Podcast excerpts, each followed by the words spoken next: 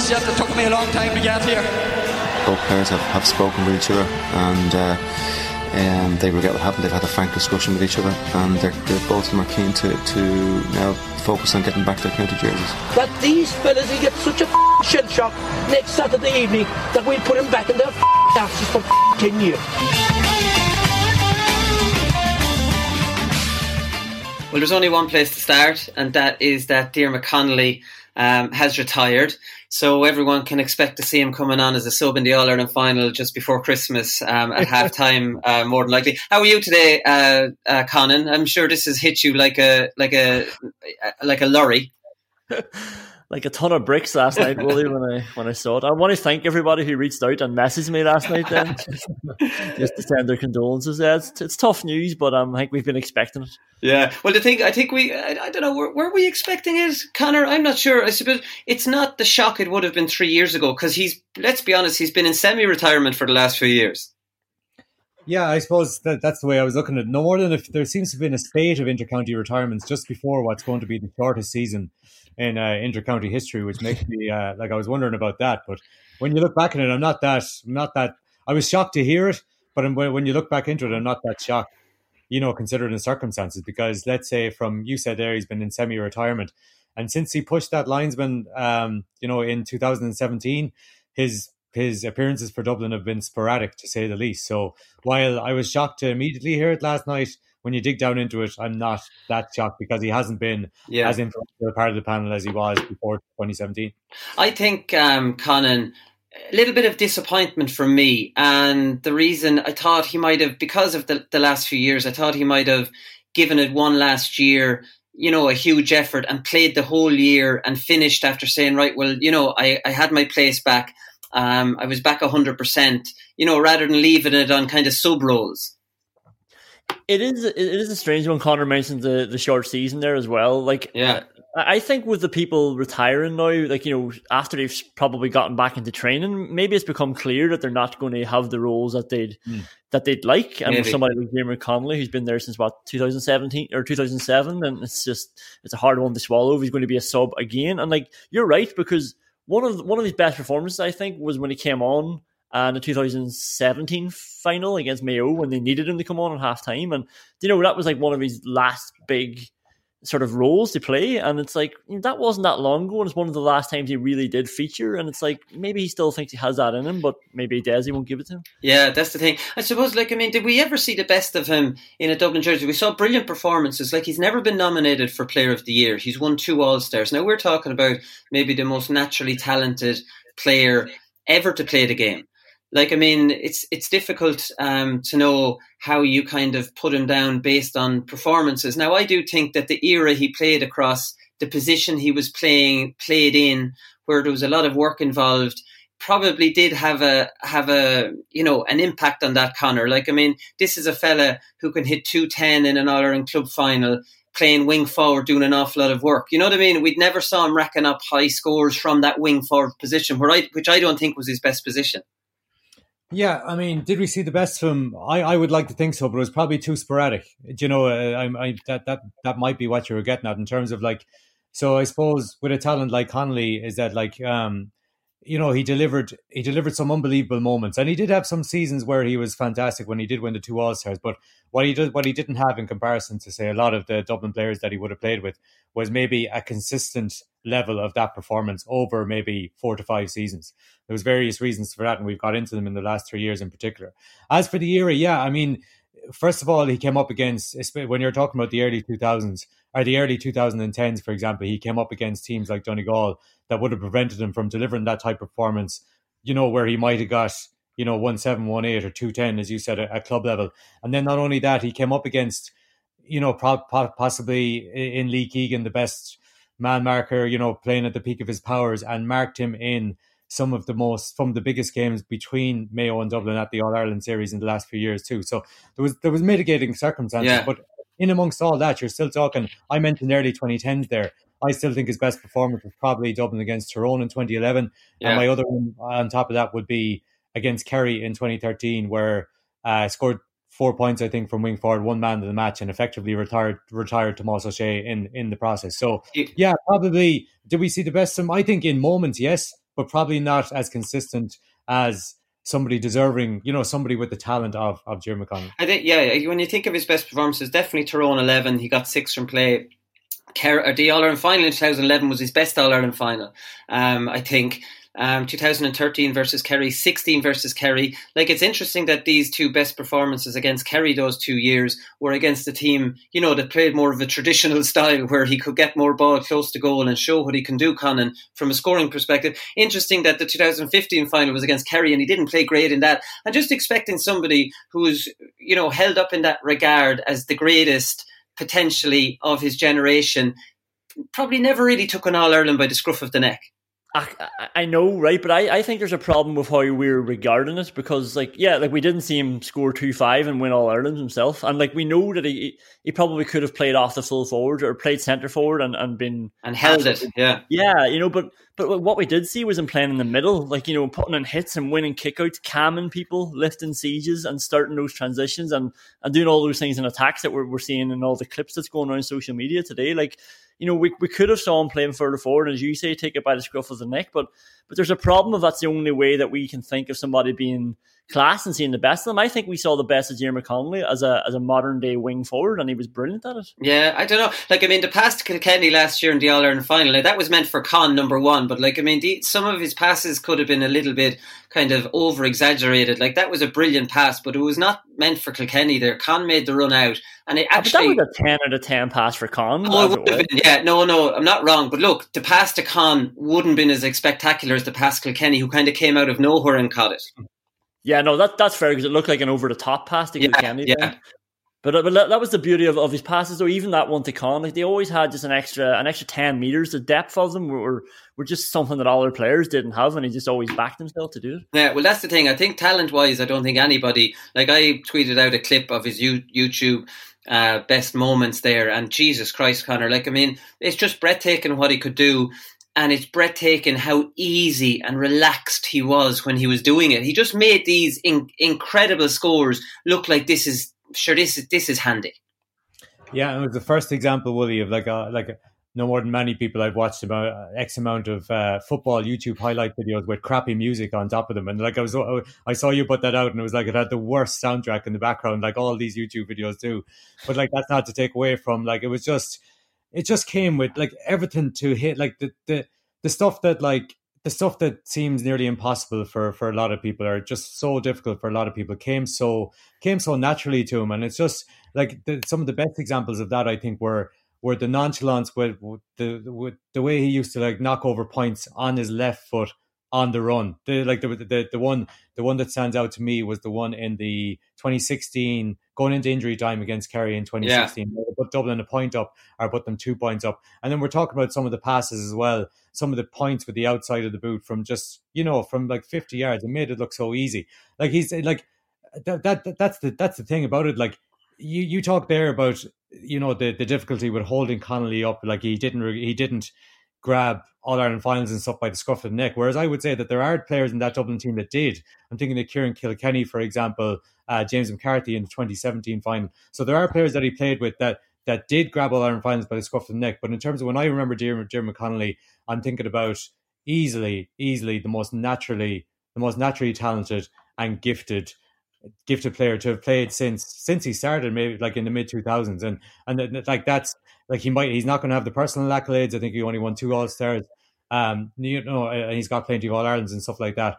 But like the legacy of that, like it coming from Mayo, like people still talk about Ciarán McDonald to this day because of the because of the individual moments that he delivered, and, and people are going to remember Diarmuid Connolly like that for a long time to come. Yeah, I, th- I think that, and I wouldn't count the All Stars too much. That's uh, you know the likes of Martin Breheny and who who probably can't get an interview off him, and it's easier leave Connolly out. He he, he should have had more All Stars but not being nominated for Player of the Year, not winning Player of the Year, you still think that these greatest of all time would would win Player of the Year or been in the mix, no matter how you know little media they do. Like, there's no doubt he is more of a darling of Hill 16 Conan than probably any other Dublin player, maybe outside of Jason Sherlock when he was playing in '95. Like the Hill loves Diarmuid Connolly, and I think that there's no doubt that that kind of was amplified in 2017 when he pushed the linesman. Everyone in Dublin thought he was hard done by. He took his medicine. He said nothing. He came back. the Hill absolutely loved him since then. And uh, funnily enough, that's the Hill loved him more the less they saw of him.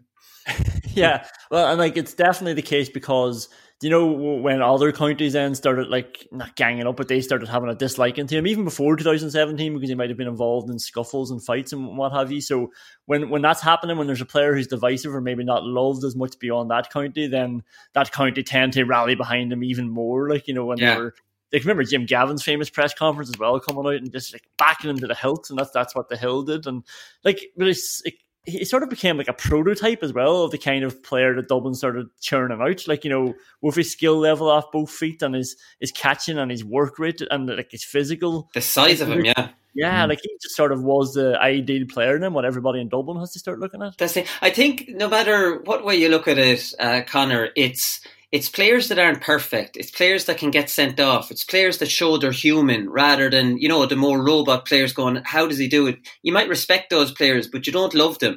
Like if you ask anyone in Argentina who they prefer Maradona or Messi, they'll say Maradona. You know, and it's not because he won a World Cup; it's because he's one of them, right? Whereas Messi's just this freak of nature that they maybe might not be able to relate to as much. You know, people who play club football, get in trouble. You know, people, you know, aren't perfect. Diarmuid Connolly wasn't perfect. That's, as far as I can see, is why the Hill absolutely loved him.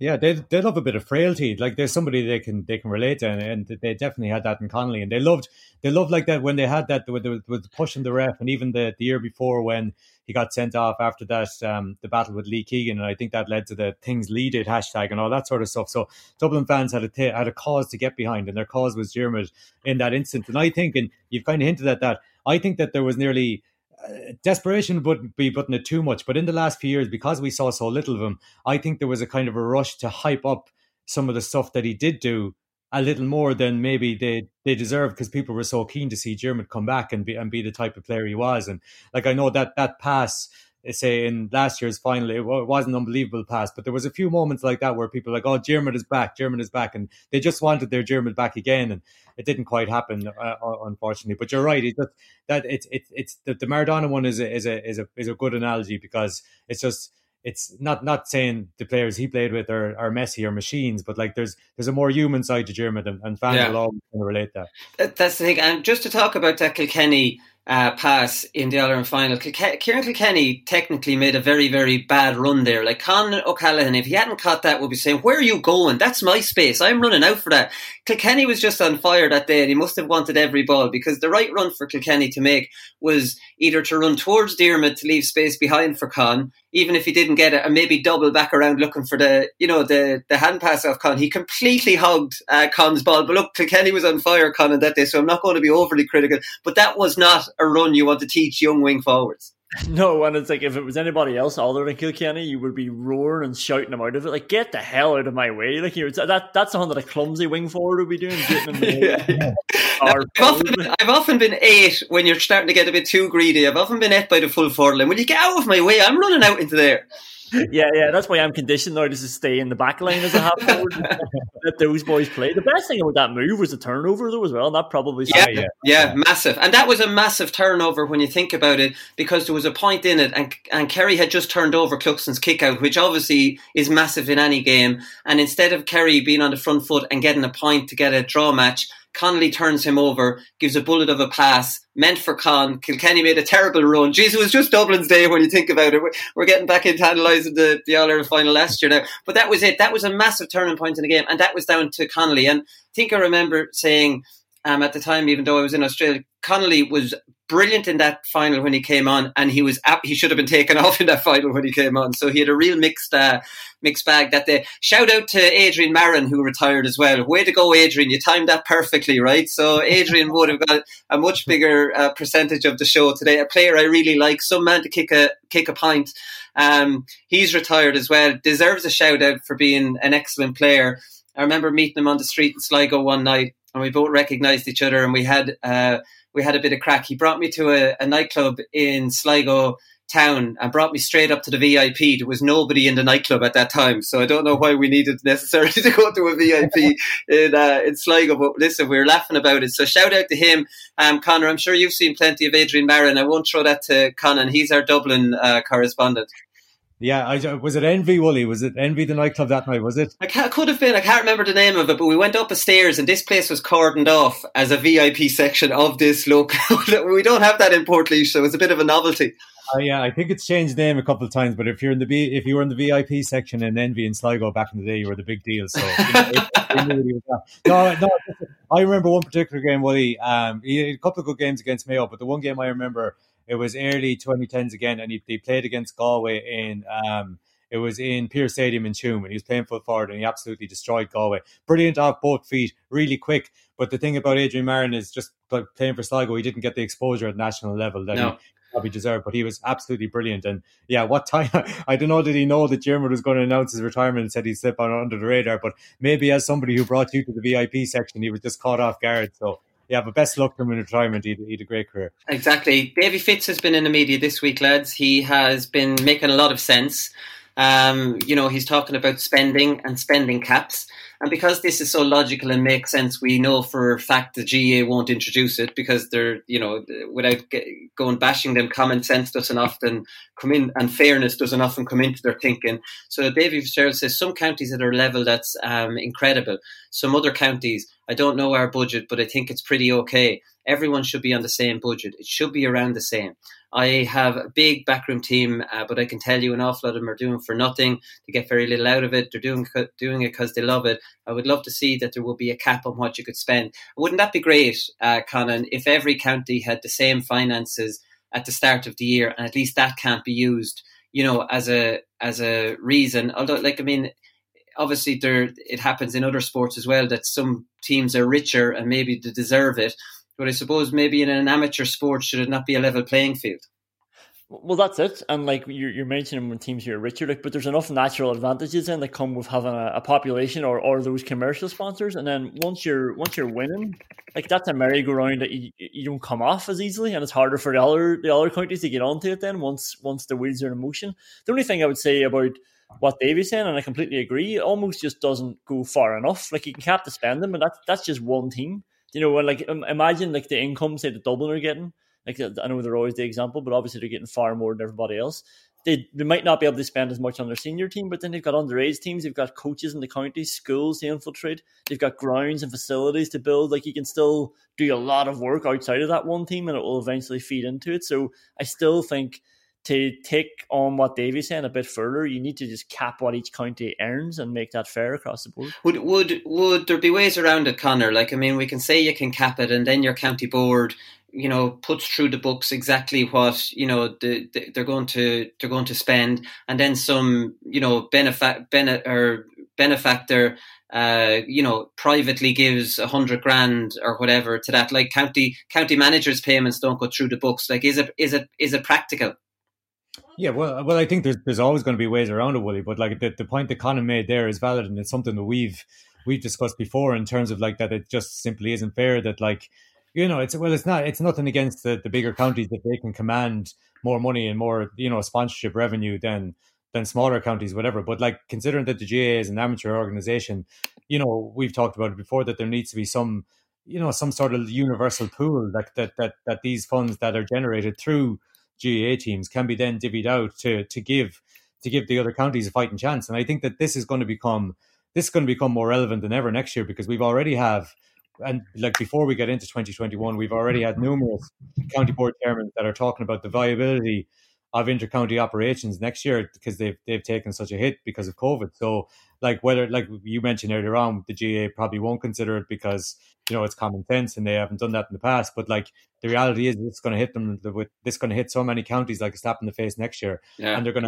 to look at a more kind of socialist approach to, to, to divvying out the funds that the, that the GAA and individual counties do do generate. Yeah, it might this this whole thing might have might kind of force change um, across the whole association. There's there's war going on in in Kildare.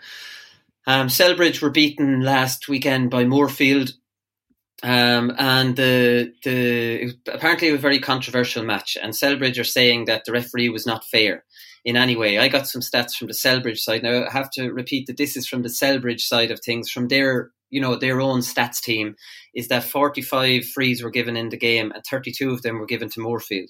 And Moorefield kicked 10 of 14 scoreable frees, and Celbridge kicked three of four You know, like I mean, if they're fair stats, you can kind of see like there has to be something to this game, lads. Because if we're being honest, while most people I've contacted are, are staying fairly quiet about it, you're looking at Kevin Flynn, Paddy Brophy, and Fergal Conway actually taking the extreme. Now, I have to say this is extreme kind of option to potentially not commit to the county. Like, I mean, this must have been a pretty poor refereeing performance. It, it is. It's it's really really extreme. But I suppose we, have probably all been there. You know, where you've been completely screwed over in a game and a, and a big game like that as well. And yeah, the anger that comes with that afterwards, and, and you're thinking, why would I bother? Like I, I was never in your position, Willie, but I can understand why somebody would think, why would I bother representing the county if that's if that's how how they're treating me. But the only thing I would say is that, like you know, per Jack O'Connor has nothing to do with that. Like, yeah, and you're not representing the if you think it's a county board member screwing you over or a referee or whatever, you're not you're not just representing them. You're representing more than that, and you're and you're doing it for yourself. You know this better than me, but um, I, would save a bit of time, it might it might calm down a bit. It might calm down a bit. Like I mean, the talk of Mick O'Grady is going back in, but like I said, those other three lads are are thinking about what they should do. Like here's the thing: their beef is obviously the appointment of this referee. He apparently, uh, oh, listen, there's some second kind of hand connections with Moorefield, anyways. So obviously, their their issue is with the appointment of this referee. They're looking to punish the county board. Who are they ending up punishing? They're punishing themselves and they're punishing their teammates on the Kildare team and punishing Jack O'Connor. I don't see how this kind of necessarily solves anything. Connor. Yeah, yeah. I was just I just saw somebody somebody on Twitter was saying um so I was looking up for for, for what happened in in the in the Celbridge game, but they were saying that Henry if Moorefield win, Henry Barrett will drink for free in Neeson for the rest of his life. So that's another indication, I suppose, into maybe the the one sided nature that some people thought about it. But like, I, but this is the thing. Like, I get as Colin said there, I get kind of the that they're that pissed off that this is the level of protest that they're prepared to go to. But like, at the end game is is that you know, like it's it's it's Kildare that suffers, it's their teammates that suffer. And even I was seeing that their manager was saying that like he while he's he said he's never seen anything like it in his life in terms of refereeing performance, but he's also saying that he hopes that the players go back in. And he said himself, this is the Moorefield or the um the oh the, the name escapes the Celbridge manager. Sorry, he said that he doesn't think that the whole county should be held accountable for it, which is like I get what the lads are trying to do in terms of make their point, but this is what's going to happen in a few months' time the Kildare supporters will be wondering, you know, they, they'll have forgotten about this game and they'll be thinking, we still don't have four of our best players. So, you know, it's just that in the end, you know, they, they might just have to take a few days to stew and then bite their tongue and get over it. I'd say that's probably what will happen. This, I'm calling this next uh, topic motivating brilliant, successful, incredible players part two, because I think you'll remember us talking about Will O'Donoghue, um, or maybe it was with, with Brian Carroll, I can't, I can't fully remember, but he was he was captain of Na Piarsaigh when they won the county title, and he was saying everyone was mad to have a push at us, you know, and TG Caher interview and Shane Dowling interview, they were questioning our hungry or our hunger. So I hope everyone knows that we're alive and kicking or whatever. And I was thinking, Jesus, yeah, like these lads are very sensitive to being told, you know, that they don't have the hunger. And it seems like it's a big motivating factor. But anyways, TJ Reid after Ballyhale Shamrocks, they have to remember double All Ireland winners, three in a row Kilkenny uh, titles, one pretty much ease. The last two were won at ease, anyways. And TJ Reid said after they won it, there was a question mark over our hunger for the final. They were speaking about Dicksboro and their athletic speed, their pace, their strength. So we were hearing that all week.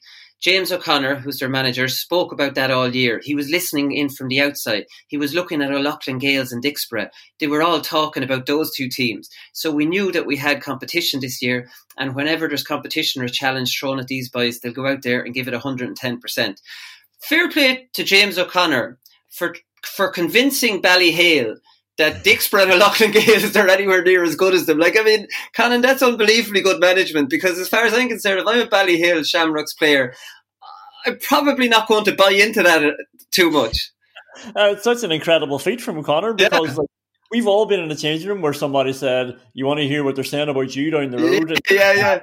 Come on, it's bullshit. Like they're not saying that at all, and he somehow got into their heads. And I find it like it's actually a, a great. Uh, I'm, I'm excited about this segment, the the motivating, brilliant, successful, incredible players uh, segment because remember the Michael Jordan documentary or the Last Dance, and everyone yeah. was, they, were, yeah. they were laughing at him, and it became sort of a joke, like you know how he personally made a lot of these rivalries. But I interviewed a, a sports psychologist and asked her about it. I was like, did he did he lean into that too much?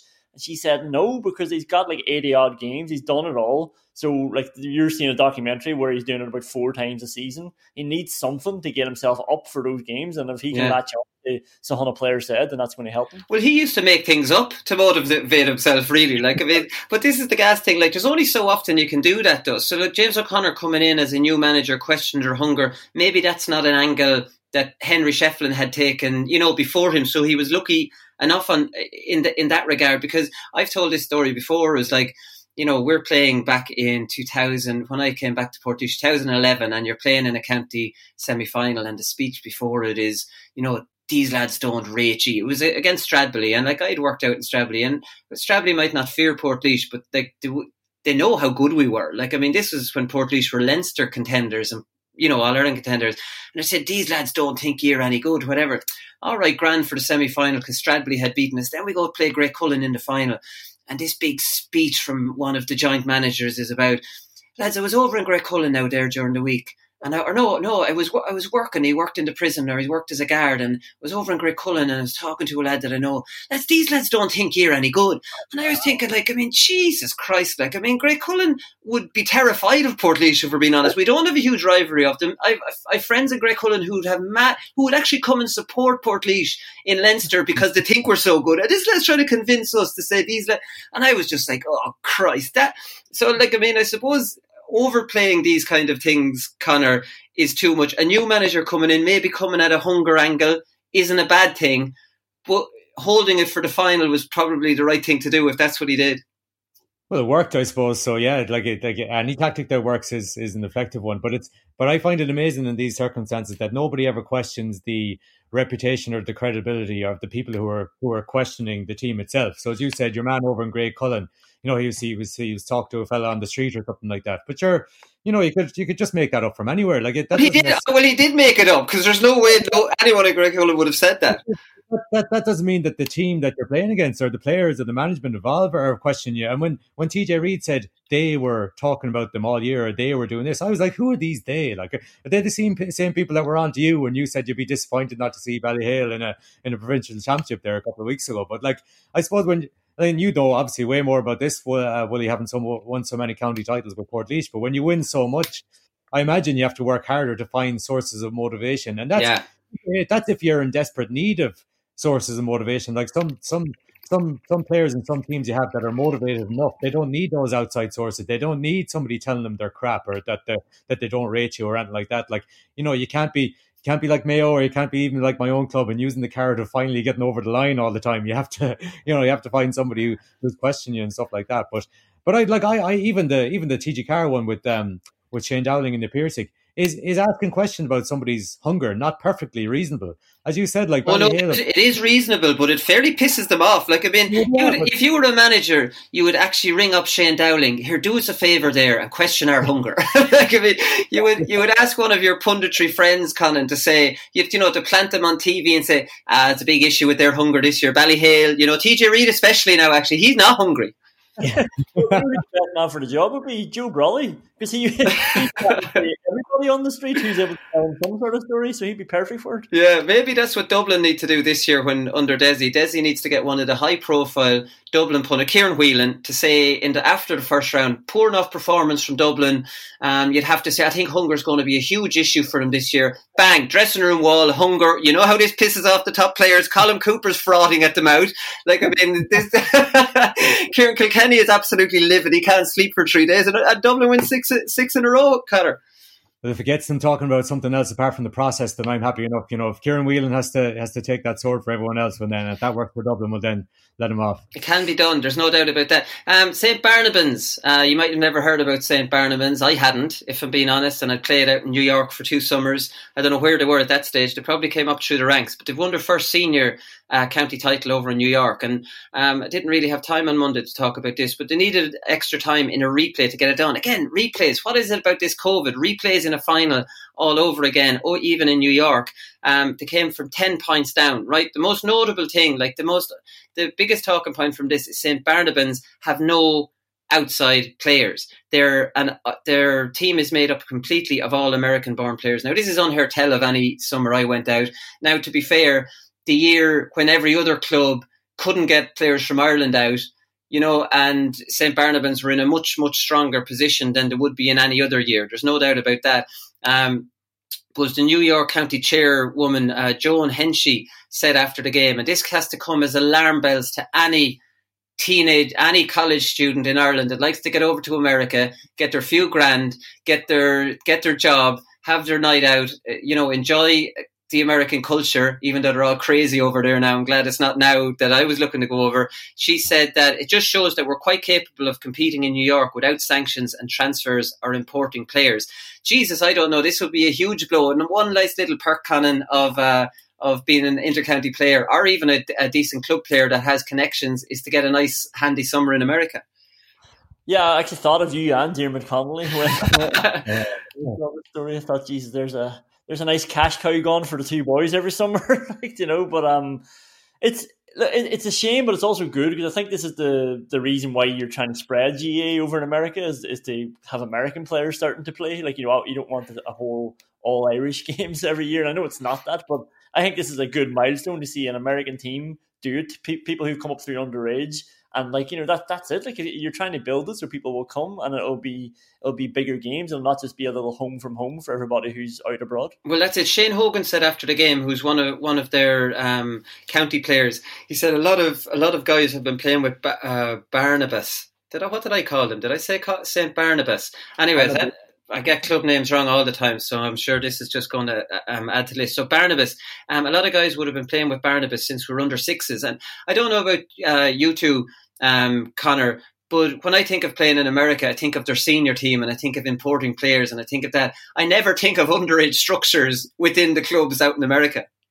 No, absolutely not. No, but like, like it's it's it's amazing to see. Like, like, and like we're we're we're coming on like, like off the back of the last few years where New York have had domestic based, you know, domestic players um, in their in their actual county squad that are playing against teams in the Connacht Championship as well. So it's brilliant to see. I, I just don't think I know Joan Henchy said that, but like I, I don't see uh, like uh, to, to to cast a reassuring note for the for the students and and people that might might fancy a, a, summer in America when all when all the COVID stuff is over. I just don't. I like I I I, I can see that continuing for as long as you know as as as, as long as it will go on because you know, like it, things go in cycles, and, and people will end up in the states. And, and when talented players become available, you know, the clubs that are in that are in New York as well are going to want to snap them up. But if it doesn't happen, Wooly, you've had your fun, and that's all that matters. Well, that's all that matters. Their manager afterwards, uh, Johnny McGeaney, um, said, "I don't know if it's an, an ignorance or what they get from the Irish side, but they just never gave up. That was coming back from the ten points down, and I would say, Johnny, you're right. It's the pure ignorance from from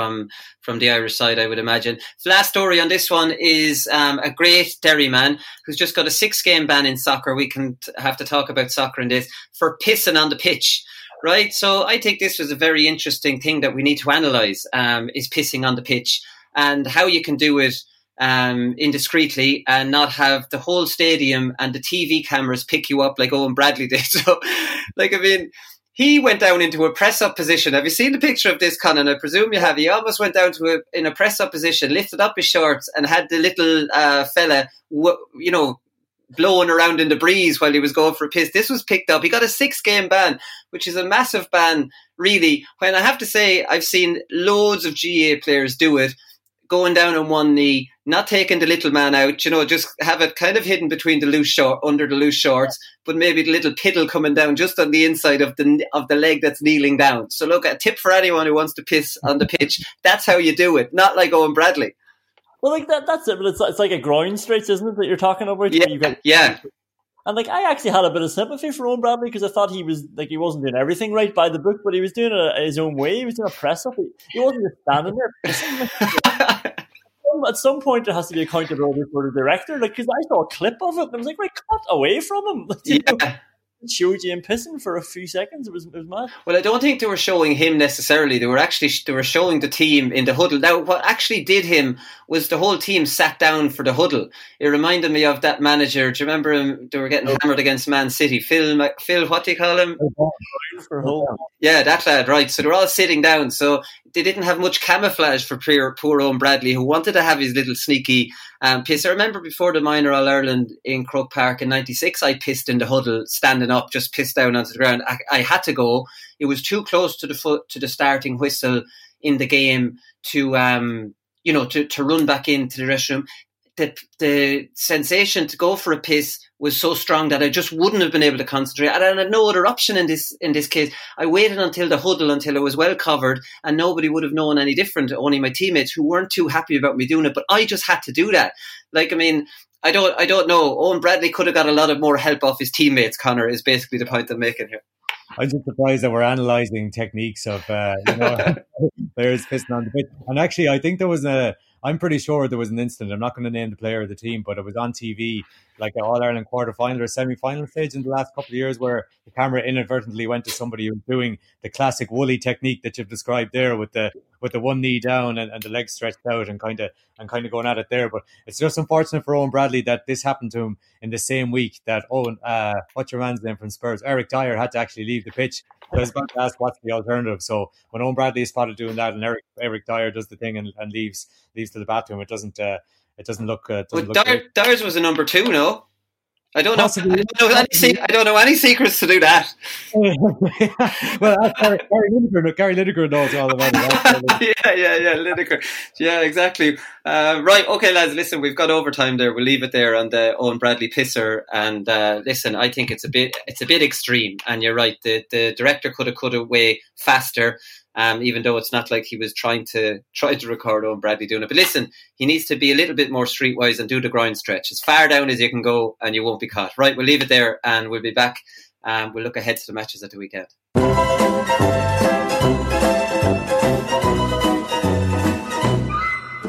Is the little dink fist pass from a crowded area into that D we are at home about where Bernard, I've talked to Bernard about, Bernard's very patient. But this little dink ball, you know the one in a crowded area where it's a fist pass, the weight is taken over, hits the ground and it bounces into a fella's chest, and there's consternation then in around the D and in around that area. Watch for this in the semis and the final. Do you know the one I'm talking about? That little fisted ball that's just bounced in a, in a crowded area, but it gets to the, the yeah, body. You, you have said it three times. It's in around it. But you're looking at me. You're looking well, at me. a crowded area, is it? You're looking at me with such a confused, a confused head in you. It's like I was talking about you trying to get a point in coppers or something there in a crowded area. Yeah, watch for it. All right, so matches at the weekend, lads. We know Corofin are out of the Galway Championship, so it's Mount Mountbellew, Moylough versus Moycullen in the final. So there's going to be a new winner for the first time since 2012. Um, to help us look ahead to this one, uh, Ray Silke joins us on the line now. First off, Ray, how's everyone in Corofin? It's a very unusual feeling for you all. Yeah, I was uh, talking to one of my nephews there at Cahill and Liam earlier in the week, and you know it, it is a it's a it's a strange development when you when you're county champions for seven years in a row and your last defeat is, is 2012, as you said. You know, one of the lads at work was just saying he has a 2012 car, and he was saying I bought that span new that year. So eight years is a huge amount of time. But you know, uh, Mountbellew deservedly won, and I think Corofin had been writing the book, the look a little bit, Colin, for the last two years they took a replay against Tuam last year. They were beaten yeah. the first day, but they managed to get out of the noose. And the previous year, it was 7 6 against Mountbellew, and they scored an injury time. So Mountbellew played as they always have, but just Corofin didn't have the. They didn't have the gas in the tank. Like they looked like a, a car to me. You know those electric charge cars they have now, and it starts beeping the battery was gone, and you know Jason Leonard at midfield from Michael Daly a handful. Dáithí Burke is Turloughmore's county captain as well. He's the captain for the county final next week. He had a fine game, but it was tough going. And Kieran Fitzgerald at 38, 39 years of age, his presence at fullback, not alone for his, his stability, but also his organisational skills. And uh, my own nephew Liam was marking Owen Finnerty, who gave yeah. him bags of it. And Patrick Kelly is a big mammoth of a man, six foot five. And the full back line were not able for the aerial threat that Mountbellew posed. So while Corofin are disappointed, 30, uh, six of those guys are 30 or over, and Gary Sice is, I think, 36. So is it the end of that team yes, I'd say so. In many ways, it probably is. It's not that they're just 30, but they have so many miles in the clock, season after season after season. So, you know, it's going to take a few minors to come in there, underage things. And while everyone thinks Corofin are this, you know, Rolls Royce of an under underage coming through, the quality coming through is very hard to replace amazing yeah. players like Sice and Fitzgerald. Those guys, just I'll finish on, uh, on Fitzgerald and Sice, but particularly Fitzgerald. 14 county medals. That's a once in a generation kind of a player. That yeah. he stayed injury free, that his wife let him play, that his career allowed him to play an All Star in 2001 and an All Ireland medal in, in, in 2019. It's just, it's Lake in the grail kind of stuff. Yeah, that's freaky, all right. There's no doubt about it. So Owen Finnerty got six from play off Liam Silke, which I couldn't. I, I, was surprised. I was trying to ask people, and who was who was Finnerty marking because he was full forward and Silke was full back. And I suppose they left Liam on Finnerty, who kicked three from play off him, or six from play off him. Yeah, they left they left Liam off him. You see, uh, Fitzy was gone, so they're kind of looking for full back. Kieran Molloy, the kind of the tradition in, in Colin is that they would go kind of horses for courses, and Liam Silke would have normally done very, very well on Finnerty. But Finnerty was getting good quality ball, and you know he's he's a strong unit as well. Barry McHugh was doing well outside him, and there was no cover at all. So it was mano a mano, one on one, and Finnerty had had it had the better of him that day. And Patrick Kelly, who's six foot five. Now I, I marked Dermot Earley in an All Ireland final, and I was very conscious of the, the fact that he had two or three inches on me. Now when you're giving away six inches and high ball is coming in, you're in big trouble. So I think Kelly was asked into the goal with seniors earlier in the year. Hang, on, hang on, hang on now. Dermot Earley has three inches on you if you're uh, on your tippy toes. I know. Jesus, we're having a nice conversation there, uh, and me a leash man, the same as yourself, and you pull across my shin. There was no slipper there at all, Parkinson. but I take your point. But I'm just saying, when you were in the full back line, and and, and in that game, uh, I think Mick, Mick O'Dwyer was trying to get Dermot to go inside, so high ball in. Kelly did awful damage as well, and Kieran Molloy got taken off and, and, and deservedly so. So we had no, Corofin had no answer to the aerial threat of Finnerty and uh, Kelly, and they played Porgin to be honest. Now for Moycullen, my Cullen of Sean Kelly in there, who's a fine player, count you know county fullback really, and they have maybe Garrett Bradshaw, but I don't know have they got a second guy. So I expect Kelly to maybe be able for Finnerty, but who have they got for Kelly? And that's a big question. Now you know Kelly, Kelly scored a few points as well, and he took took his goal very very well, but Corofin were beaten in the full back line and badly beaten. Right. So, like, I mean, Moycullen, or like, I mean, oh, first of all, um, how good are Mount Mountbellew Moylough? Like we said, they've been close enough to Corofin in other years, playing a very defensive style. Have they evolved with that? Has Val Daly's influence, you know, changed them into a more attacking style? I think you just kind of referenced that they didn't change all that much. No, uh, no. What I, what I reference is that they've always Corofin they took Corofin to a replay one year. They took them to a replay two years ago. Michael Donlan, who's a former star with Corofin, not not the Dunmore Michael Donlan, but Corofin, he brought them to county final, county semi final. Val has changed them in one aspect. They're pushing up much more. And it was I, I was lucky enough to get into the stand in Pearse Stadium and you could hear Val Daly shouting, push up, pressure, pressure, pressure. So when Bernard Power, the Corofin goalie, was getting it, all his backs were being pressured, pressurized. Now once the last ball once the ball got lost out the field, then they retreated. But they really put the full court press on Corofin. And just on an aside on, on Val Daly, um, people might know this to the listeners, just how history and geography repeats itself. Val was captain of Mountbellew when they last won the title in 1986. And here he is, 34 years later, managing a side with his with, with, his son at midfield, and his other son would be playing John, who unfortunately is out with a cruciate ligament injury. Yeah. And in 1986, Willie, you like this? In 1986, Val Daly said he wished everyone a happy Christmas because the county final was played in December the 13th. Brilliant. Because he Brilliant. he had been away with the international rules series. He was down in Australia, so the whole thing was held up for a month. But that was Val back then, wishing people happy Christmas. Will they win on Sunday? It's a 50-50 game, and I'm not sitting on the fence. Mountbellew uh, beat Annaghdown very well in the first round. They beat Micheál Breathnachs. And just a little bit of a backstory to the game. In the dead in the dead rubber of a match uh, in, in in the group stage, Mountbellew got beaten by Moycullen by 414 to 19 down in Tuam Stadium. Wow. Hammered them 414 to 19. But I I get the feeling very strongly that Mountbellew practically threw that game. They just didn't care. Like they were just walking around, they had no interest at all. So now back in the final, you know, will that come back to haunt uh, Moycullen, or what will they have learned, or how much will Mountbellew have, have learned? Now, you said how good are Mountbellew? They have two outstand, they have three outstanding forwards: Finnerty, Kelly, and one of the best free taker in the county from the ground, Barry McHugh. So the yeah. three serious forwards there.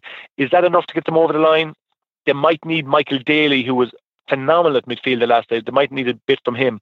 If they had John Daly, uh, was the normal centre back and Michael's brother, if he was playing, I would go for Mountbellew. But I don't know, are things going well for Moycullen? Can we talk a little bit about Moycullen? Yeah, no, that's what I was wondering where they've come from. They won the intermediate in 15. Peter Cook's in America, mm. you, you, know, one of their would have been one of their best players. I I'm surprised you're calling this 50-50. I'll tell you why. Moycullen have three new signings this season that I'm aware of. The three new players. One is an absolute gem of a player. He's from Antrim. Owen Gallagher is his name.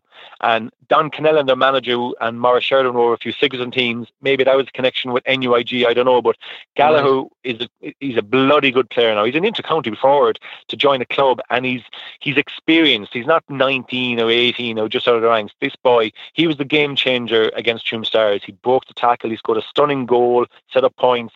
That's number one. Number two, they have a guy, Tom Clark, who uh, your listeners will enjoy this now, column. He's from Knockmore, and he transferred to Moycullen this year. And the boy is from Knockmore, who won the Mayo Championship. So there's pressure on him to deliver. He's a good midfielder himself and Mark Lydon now good players. And, and where did he know, did, did he just move to the town, or is he an NU or is he a college Maurice Sheridan connection as well? No, he's a he's a Garda Síochána uh, connection, and Don. Don Don is a guard as well. So look, I don't know how these things work.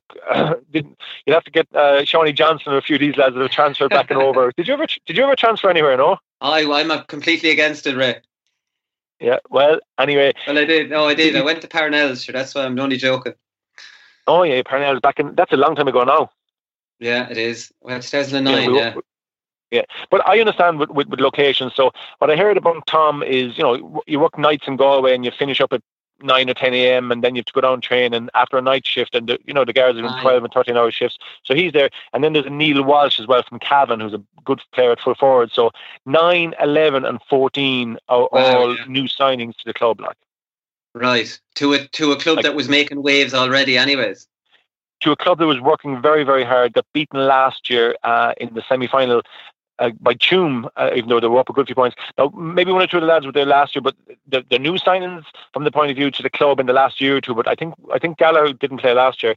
Then you tied that in with um, some some some well known names. Garrett Bradshaw, who has been a Galway stalwart for years and years, obviously, and then um, Aidan Caffey's been there a long time. The captain is only a young buck, uh, Dessie Conneely. He was minor a few years ago, and it's a good yeah. decision by Don to make a young fella captain because he seems to have been able. Well, he might be 22, 23. He's uh, going on to be a national school teacher. He's able to kind of gel the older and the younger.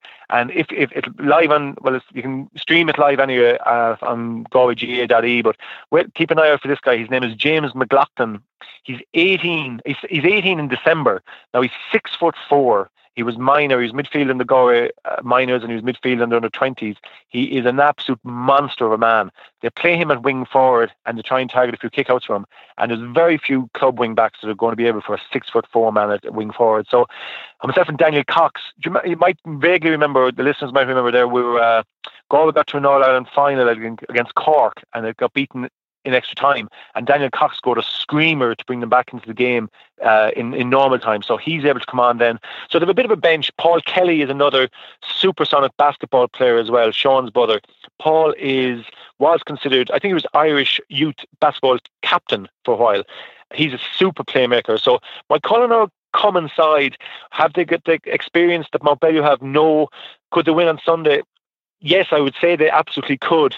But based on both games, and that's what you can look on, Mountbellew seemed to have a wee bit more about them the last day, but Moycullen uh, scored over three, got three goals, and they set up two or three more goal chances. So if their forward line can click through Owen Gallagher I don't think you know.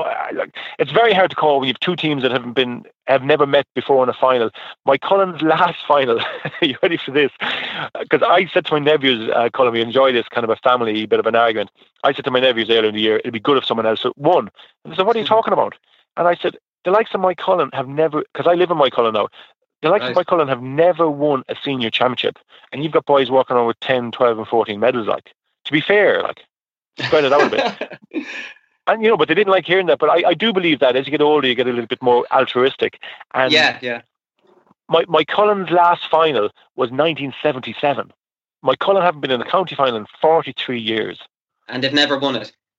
They've never won it, and and Corofin beat them in '77. No, they've never won it. And those boys have played Lord rest, a few of them uh, passed away onto the, the big the big stadium in the sky. Like, but those men are in their seventies now. I meet them and they're, they're going to go to the game because of that reason. But it's very concerning that only hundred people are going to be allowed in. I believe there's a frenzy in the club trying to get the the hundred tickets, and the club secretary has gone to ground. And but it's great to see the colour. Like I said, I live there. My, my we've turned my boys play with them, and my girls play with Moycullen, and it's great to see the colour and the pageantry that has never been in the club as long as I'm there. And also, just to add another little side, they're the intermediate hurling final uh, in a few weeks' time as well. So it's the classic dual club.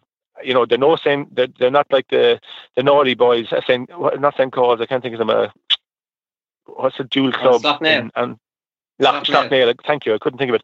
They're, they're not like the Nail, but there is some talks to do the double, the intermediate championship and the senior championship. But any of the football people out and looking past Sunday, but it has makings of a cracker. Now, they're saying if it goes to level three down here, the game will have to be moved from uh, Pearse Stadium down to Tuam Stadium because the city would be in a lockdown situation then. So we're hoping that announcement right. doesn't come tomorrow.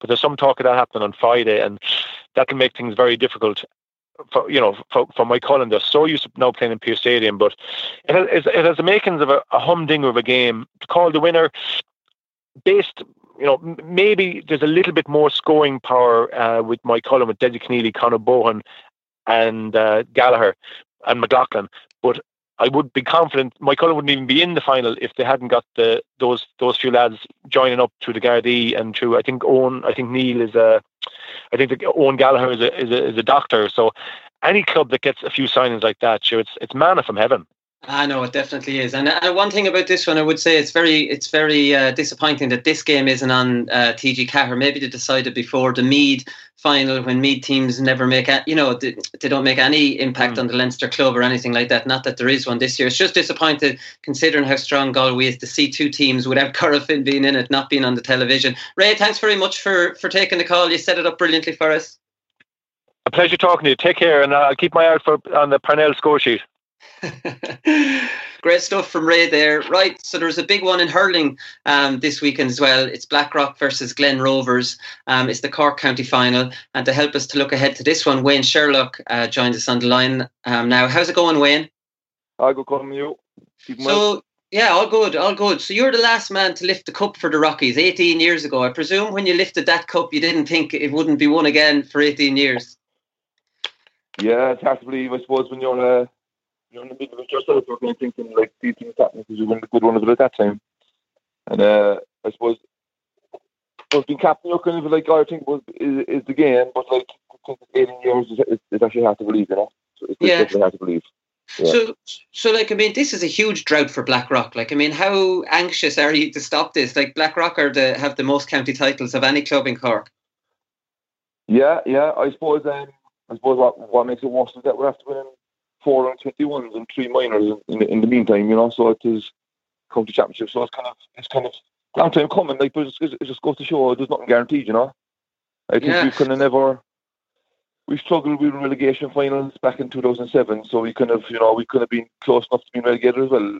In, in one sense, which would have been hard, you know what I mean, to get relegated at that time. So I suppose the main thing for us with the underage got up and going, and the we never stop trying to get players through. You know what I mean? So look, look, we're there on Sunday. We lost the final 2017, so there's nothing guaranteed. But like I suppose for Blackrock, it is, it is vital that we we do get one on the board. And I think if we do win one, you never know what might happen. You know, and we get the ball rolling a bit. But it is it is vital. It is vital. Yeah, you.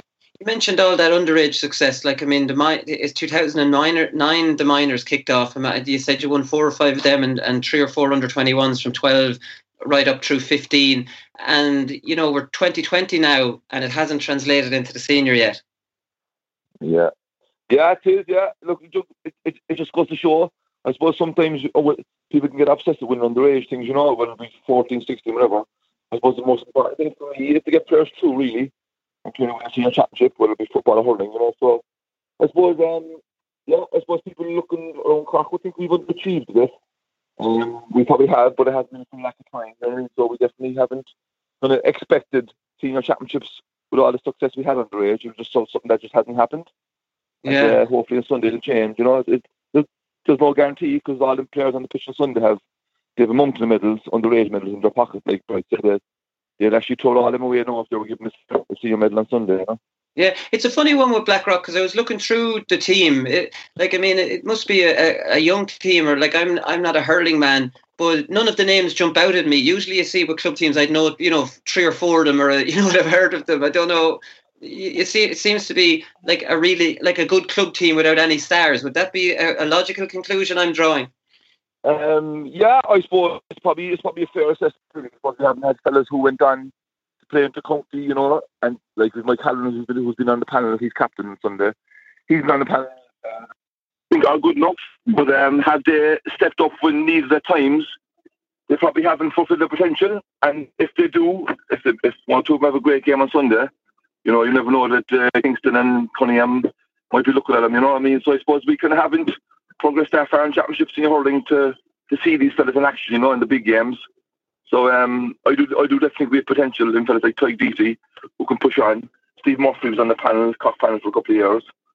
You know, Daniel Meany is you know another fellow who's who's been there and thereabouts. But I suppose we have no big names, which is, sometimes can be a good thing because there's no distraction, you know. So yeah, but we've already solid the body solid panel of players, which is which is something that definitely had Sunday. We probably have four or five subs that we never had before. So we definitely have a panel of twenty, which is a massive, massive thing for a club, you know. Right, right. You nearly made the breakthrough in seventeen. You're beaten by Imokilly. We know how good they how good they are, they are. You were in as a selector that year. You're not in there. You're not in with them now. No, no, no, no. I suppose I was there for the last four or five years involved, I suppose you know, you know yourself, Colin. Like fellas are sick of to the same voice, and as you know, like you know, it's time to step away. So I kind of stepped away last year. Kind of helped out last year a bit at the end of the year, and uh, kind of helped out match days as well now, so I'm I of help out and up in the stand a bit. Um, I suppose if they're in, I'm a part of the backroom staff. If, if they lose, I won't be. So that's very looking at. Well, like I mean, obviously your ex teammate Fergal Fergal Ryan is the manager, so you'd be you'd be good you'd be good pals with him. Oh yeah, look, look, Fergal has been involved in the club. I suppose he's a fella.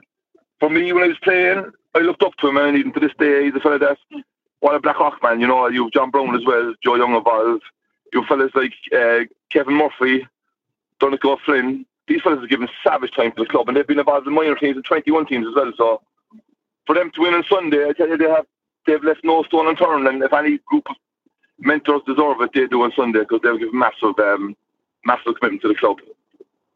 Come how big is the rivalry with with uh, Glen Rovers? You'd be bigger rivals with Finbarrs, would that be fair to say? Um, yeah, I suppose. See, when you hear of rivals, you know these these players are they're very young, so like they wouldn't kind of have the old traditional rivalry that like all the members in the club would remember. You know, so like yeah.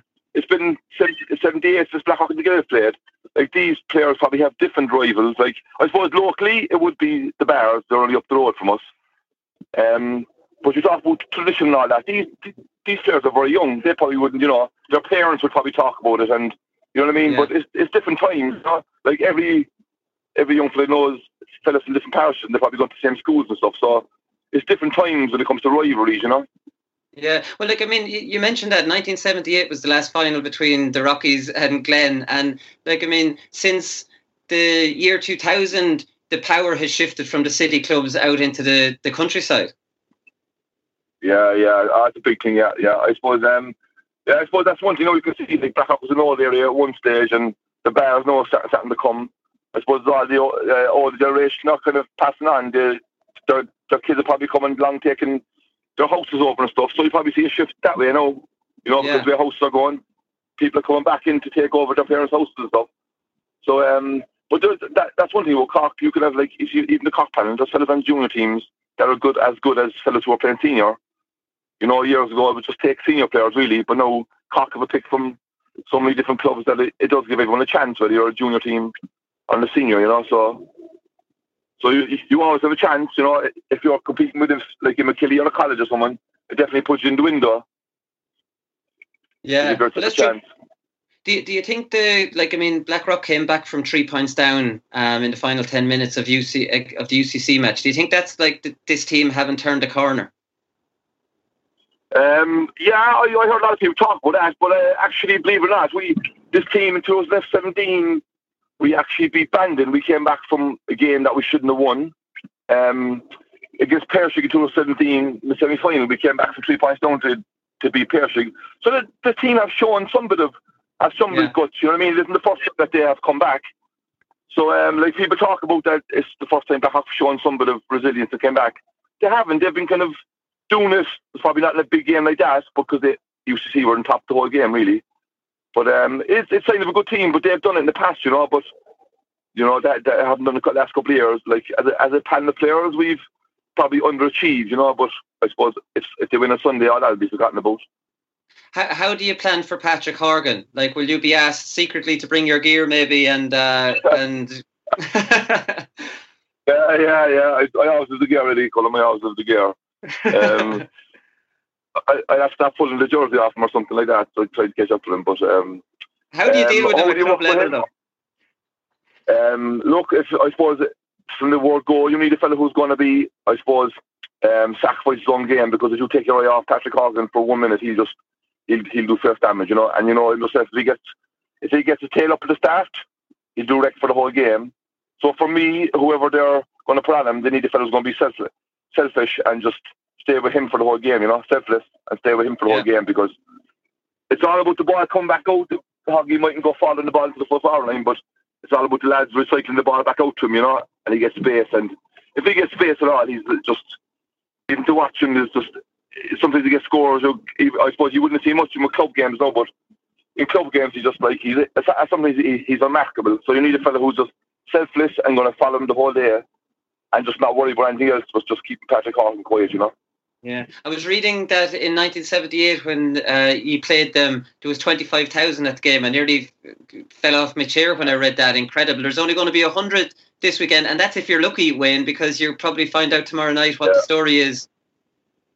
Yeah, that's it. I think we fell out tonight, Colin, yeah. Um, yeah, the 25,000, I think back in them days, it was 30,000 going to county finals, which, which was, it's hard to believe, you know, I would have been, it just, uh, in this game on Sunday, I suppose it would have been interesting to see how many would have been there because it's kind of old school, traditional clubs, you know, but two city teams, but um, I'm telling you, I was at the, I was, I was obviously at the UC game. When that whistle blows at that UC game, you, you, you, you swear there was 20,000 there, you know, the relief after the game and, you know, the players celebrating and stuff. It was just, so I'd say on Sunday, I don't know the players are going to be thinking about it and they'll want everyone to be there because I think the players get, players don't even, like, the parents can't even go because it's only, it's only a hundred tickets between both panels, so it's very tricky.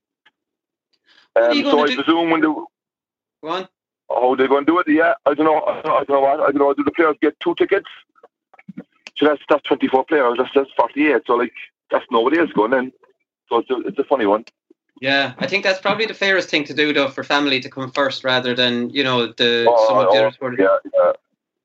Here, yeah. what are you but going even though they're on sale, it's not public. Come here, what are you going to do about the jerseys? The jerseys are very similar, are they? Yeah, Blackrock won the toss on that, Colm. They won the toss on Monday. So Blackrock are uh, wearing traditional Blackrock jersey and the game will change.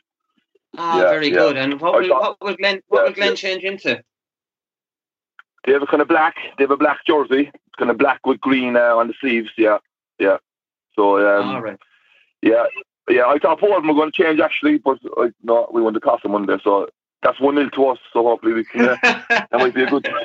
Yeah, Yeah, well, you won, yeah, you've won the phony war at the start, anyways. Come here, Wayne. Thanks very much for taking the call. I'm looking forward to this one. It's on TV.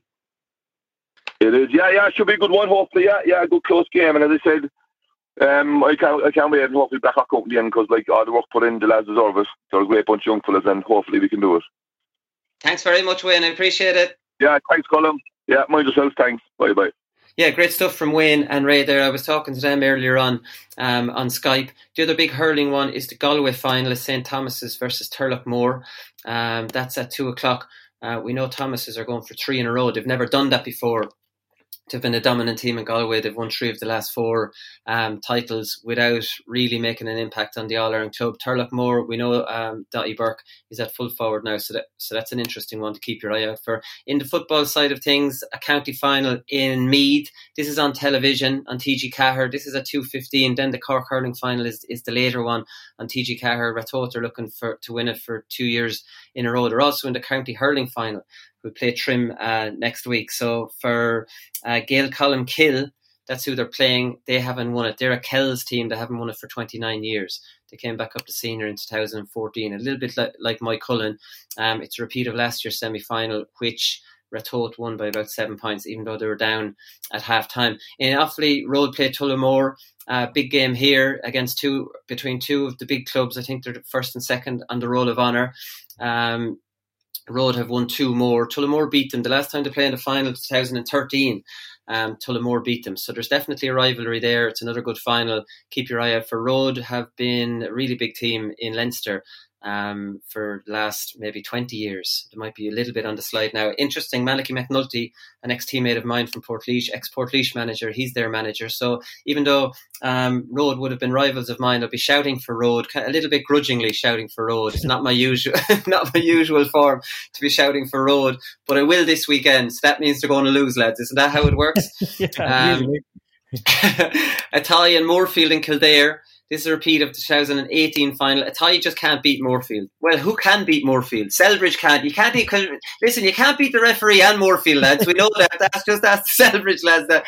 So Athy, obviously, Athy won it in 2011. They've been back to two or three finals since and haven't been able to win it. Moorefield, the completely dominant uh, club in in Kildare and will be rightly favourites. Athy need to get over the psychological barrier, I think, with Moorefield. Um, to to potentially be able to win that. Then the other big one, lads, is the replay of the Cavan County final. This is being streamed live. I think the Cavan County Board Canon have played a blinder here. They put the first one on RTE.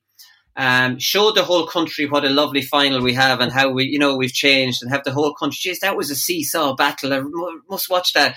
15 euro for the privilege of watching this on the stream. I know. I, I'm I'm excited. I'm I'm not technically being correct. There's two matches for 15. If you want to watch this match, it, the the junior match before it, 15 quid for the two of them. It's a tenner just for this match on their own. A blinder they've played. I, I did think Kingscourt gave away that equaliser a bit easy as well the last day.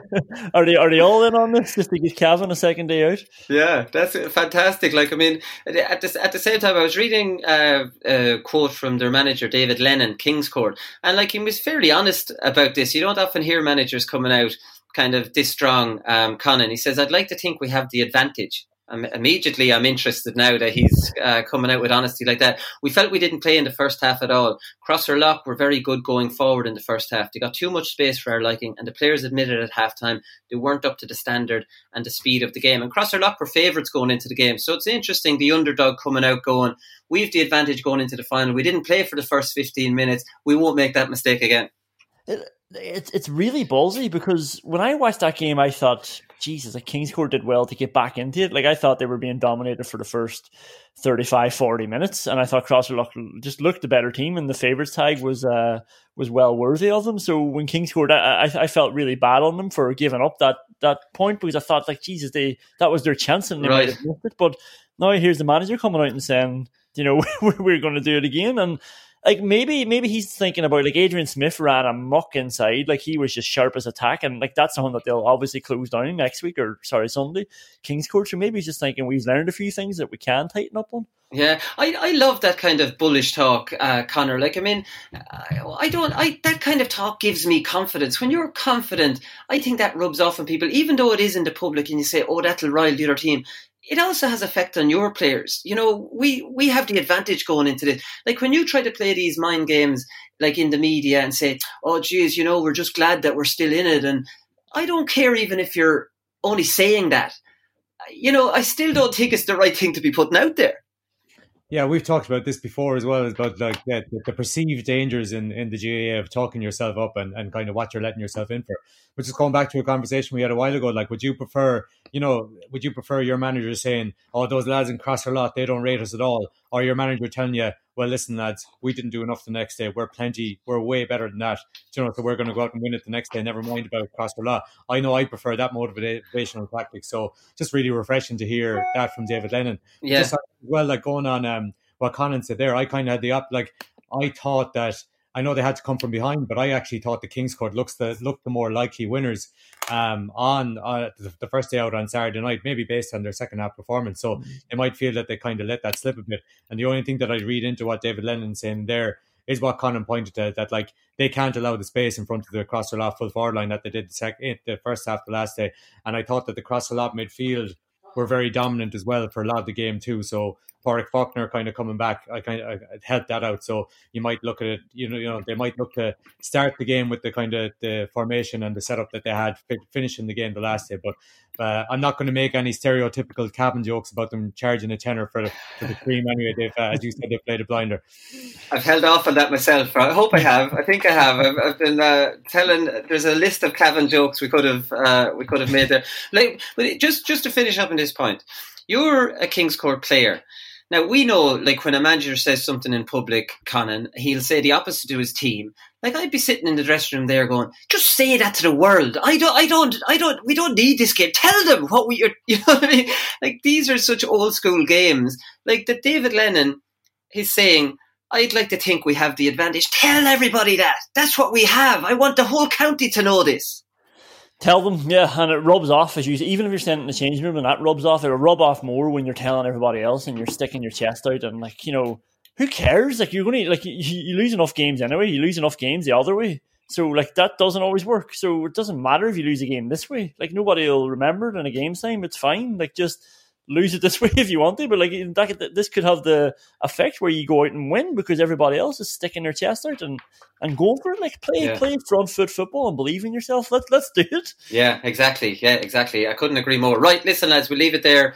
Um, I'm sure we've definitely gone over time there. We'll be back on Monday as usual and we'll review the second last weekend. Have we many county finals other than the Derry Championships that, oh, of course, they give their club all the exact time. Yeah, they give them the 10 weeks to the exact second. I think we mightn't have too many more county finals. So we should enjoy yeah. this. We should enjoy this Monday. What is that, Colin? Thank you very much. The Derry finals are this weekend as well, actually. Are this weekend? Yeah, I was, I was just waiting for you. I thought you were saving the best for last. Oh shit! They moved it back. Right, come on, let's go. So Magherafelt versus Slaughtneil. Let's go. Give us, give us your thoughts. Magherafelt are favourites actually going into this one. I got that arseways. I thought they were. Oh yeah, they moved it back that one week because they got the extra week in the summer. Wasn't that it? Yeah, yeah. Show a bit of respect. Put some uh, respect on Derry's name. show went uh, over. This show went over it all, baby. lock, your, lock yourself in for another five minutes. Um, oh, this is this is a this is a huge one. Patsy Bradley's back. Paul McNeil's playing cornerback for uh, Slaughtneil. You would have like recognized him playing wingback for those title or those Ulster final and All Ireland final runs. He's just a, a class player, and there's just exposing teams. You're dropping men back. He's just scoring goals and setting up goals. Um, Magherafelt, they're obviously they're defensive enough, but they're very good like transition team, and they really they really know what they're doing now. The fact that they've gotten the two finals in a row now just shows that they're uh, they're at the level. I thought like you know they did really well last year to win it, but they've obviously just stepped on another gear, beat a good Loup side in the semi final. Um, but Slaughtneil having overcome Glen and give them a good CNT and give not not really to give Ballinderry a better CNT to give them 16 points CNT in the semi final. So um, will be uh, licking their lips, and they haven't won it since 2017. Yeah, so, I saw uh, that. Yeah, they haven't won it. They haven't won. They haven't been in the last two finals, which is a bit of a kick in the arse for Slaughtneil. Are they on? That would make someone from the outside say they're on the slide. Is that a fair thing to conclusion to draw? Oh, never write off Slaughtneil, will he? I would actually say this puts him into the category of really good, successful players who are now hungry and being motivated again. Um, and then just an intermediate final, I should shout out that my, my Derry club, Steelstown, my home club, are in the final. They've never won a championship at senior level, so uh, we've lost two intermediate finals before, and here we are back back in the big time against Greenlough. Right. Okay. And how will you feel if that cup is lifted and you're you're you're? I would be I would be bloody delighted. I was I was sort of joking to Connor. I was like, well, half of these boys are my ex teammates, and half of them I coached them along the way. So this is really my doing, to be honest. Ah, well, there you go. You've got something for your ego because it's all about ego, right? yeah, but I did I did promise some of the boys if they don't win, I'll be one of the boys on the sideline just giving out about the team selection. like it, it's it's amazing. I've I've heard comments made before about say a lad could come into the pub that night after losing a final, and you'd hear that bollocks is never in when we win. He only comes in when we lose. Do you ever hear that? do, you ever, do you ever hear that go? That kind of carry go. I would never. I wouldn't even notice that, something like that. But there'd be lads that notice that lad never goes out for a pint if we win. there, there was a boy uh, who got for no reason he got the blame. There was a keeper for us. He still is a keeper. Marty Dunn used to play for or used to play for Derry. Won an All Ireland minor with him, but uh, at an under 21 match, one of the boys said, now we all said it to Marty because we all like him. One of the boys said in a huddle, Marty's only down here to see us lose. like, what? Like, Marty, Marty loves the club, so this this sort of profile builds up around people for no reason. Yeah, it's absolutely lousy. I saw the Magherafelt manager, Connor, um, during the week, um, and he was talking about playing Kilcoo last year, I think they lost by four points in the end, and realizing the level they had to get to, and they worked really, really hard on their strength and conditioning over the winter, and you know maybe just realizing. Okay, we won Derry, but that's the level that we have to get to. And Magherafelt are in that kind of, you know, phase of their progression where they're looking to improve every year. Yeah, and then they're playing a team in Slaughtneil. You you might have said that the whether Collins speculates that they're on the slide or not, but this is a team that's been competing at the business end of the All Ireland Championship for years now as well. So in terms of Derry, to be fair, to be fair now, this is very very important. Collins is two died in the wool in Derry. Conan didn't say that. I said that, and Conan. I was just going to jump in. That, that's we, we, we, we can, Donald, but that's you, We just cannot, as a Derry man, attribute that that uh, comment to, to Conan. Conan. Well, I'm just looking for any excuse for Conan to get go to the final this weekend. You know, like he had the gall to say to me to suggest that like he's hoping that like his players will his, his ex players will mention him in the speech if Steelstown get over the line. Yeah. Well, well, to be to be honest, Conan, I don't think Steelstown have the hunger to be honest to be able to do with This brilliant, brilliant. Listen, I'm always looking out for you, buddy. That's the way it works, right? I'm, I'm, definitely keeping my eye out for that result um, on Monday morning. Right? Can we finish the show now? I've definitely missed out something else if if I thought the Derry final was next weekend. Right, we'll leave it there, and we'll definitely talk to someone um, from the Derry County final on Monday. Right. Okay. Talk to you, lads. Thanks very much. And when I started running, I suppose I didn't stop. And when I got the chance to go, I said I'd stay going. So I opened up. We're only the small little fish out there, so we are, and uh, we're trying hard to make it through. But it's hard to get the breaks when you're the smaller fish. Because I love this county so much, you know. And it's just I'm delighted that the lads the lads did it for the people of Waterford today because like I, am heart, I'm heartbroken.